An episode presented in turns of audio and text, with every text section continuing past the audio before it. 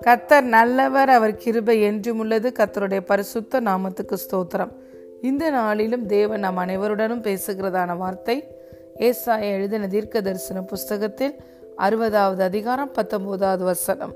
இனி சூரியன் உனக்கு பகலிலே வெளிச்சமாயிராமலும் சந்திரன் தன் வெளிச்சத்தால் உனக்கு பிரகாசியாமலும் கத்தரே உனக்கு நெத்திய வெளிச்சமும்.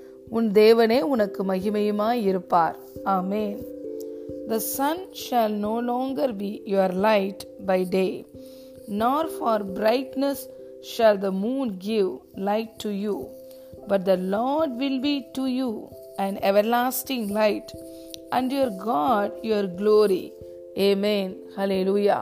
பிரியமான தேவனுடைய பிள்ளைகளே நாம் இந்த சூரியனுடைய வெளிச்சத்திலோ சந்திரனுடைய வெளிச்சத்திலோ வாழ அழைக்கப்படவில்லை. மாறாக சூரியனுக்கு மேலே இருக்கிற ஒரு வெளிச்சம் சந்திரனுக்கு மேலே இருக்கிற வெளிச்சமாகிய கிறிஸ்துவின் வெளிச்சத்திலே நம்முடைய கர்த்தரின் நித்திய வெளிச்சத்திலே வாழ அழைக்கப்பட்டிருக்கிறோம்.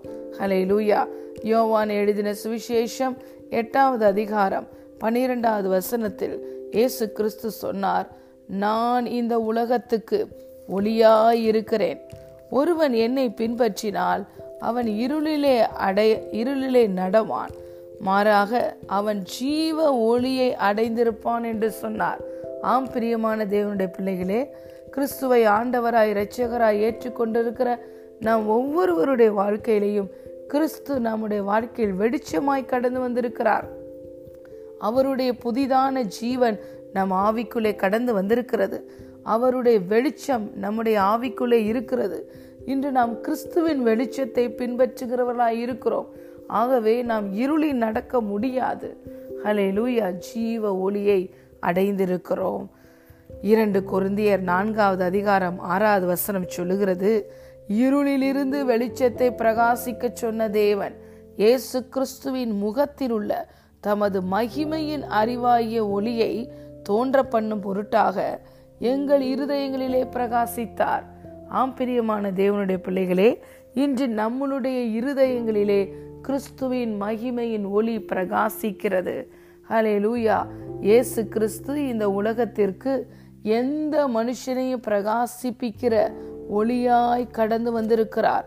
அவருக்குள் ஜீவன் இருக்கிறது. அந்த ஜீவன் மனுஷனுக்கு ஒளியாய் இருக்கிறது. அந்த ஒளி இருளிலே பிரகாசிக்கிறது. இருளானது அதை பற்றி கொள்ளவில்லை. அலை லூயா இன்று கிறிஸ்துவின் ஒளி நம்மளுடைய இருதயங்களிலும் வாழ்க்கையிலும் பிரகாசிக்கிறபடியினால் நாம் இந்த சூரியனுடைய ஒளியிலோ சந்திரனுடைய ஒளியிலோ வாழ தேவையில்லை. சூரியனுடைய ஒளிக்கு கீழே சந்திரனுடைய ஒளிக்கு கீழே எல்லாம் மாயையாயும் எல்லாம் நமக்கு வேதனையாகவும் இருக்கிறது. ஆனால் இந்த ஒளிக்கு மேலாக வாழ நீங்களும் நானும் அழைக்கப்பட்டிருக்கிறோம்.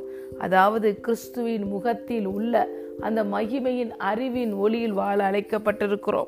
அவருக்குள் இருக்கிற அந்த ஜீவ ஒளிக்குள் வாழ அழைக்கப்பட்டிருக்கிறோம். அவருடைய வார்த்தை தருகிற அந்த வெளிச்சத்திலே வாழ அழைக்கப்பட்டிருக்கிறோம்.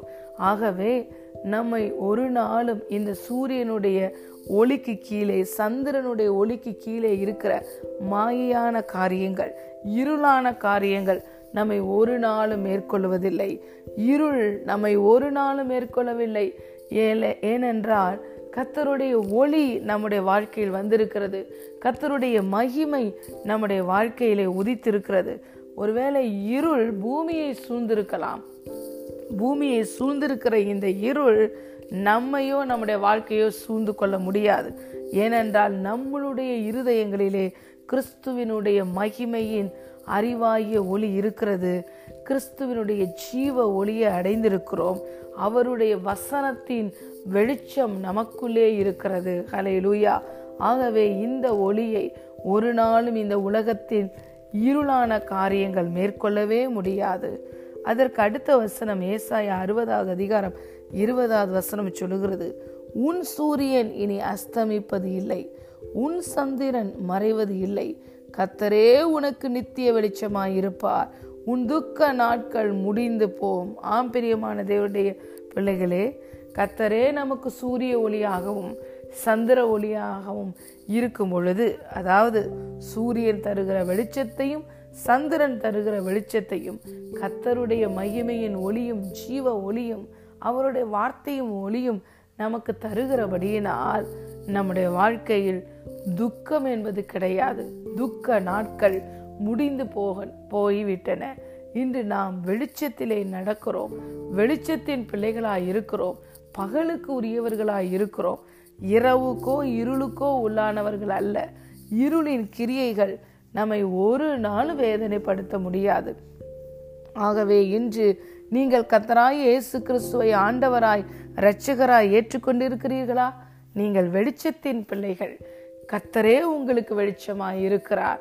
அவருடைய ஜீவ ஒளி அவருடைய மகிமையின் ஒளி அவருடைய முகத்தில் உள்ள அவருடைய அறிவாகிய ஒளி அவருடைய வார்த்தையின் ஒளி உங்கள் வாழ்க்கையில் பிரகாசிக்கிறது.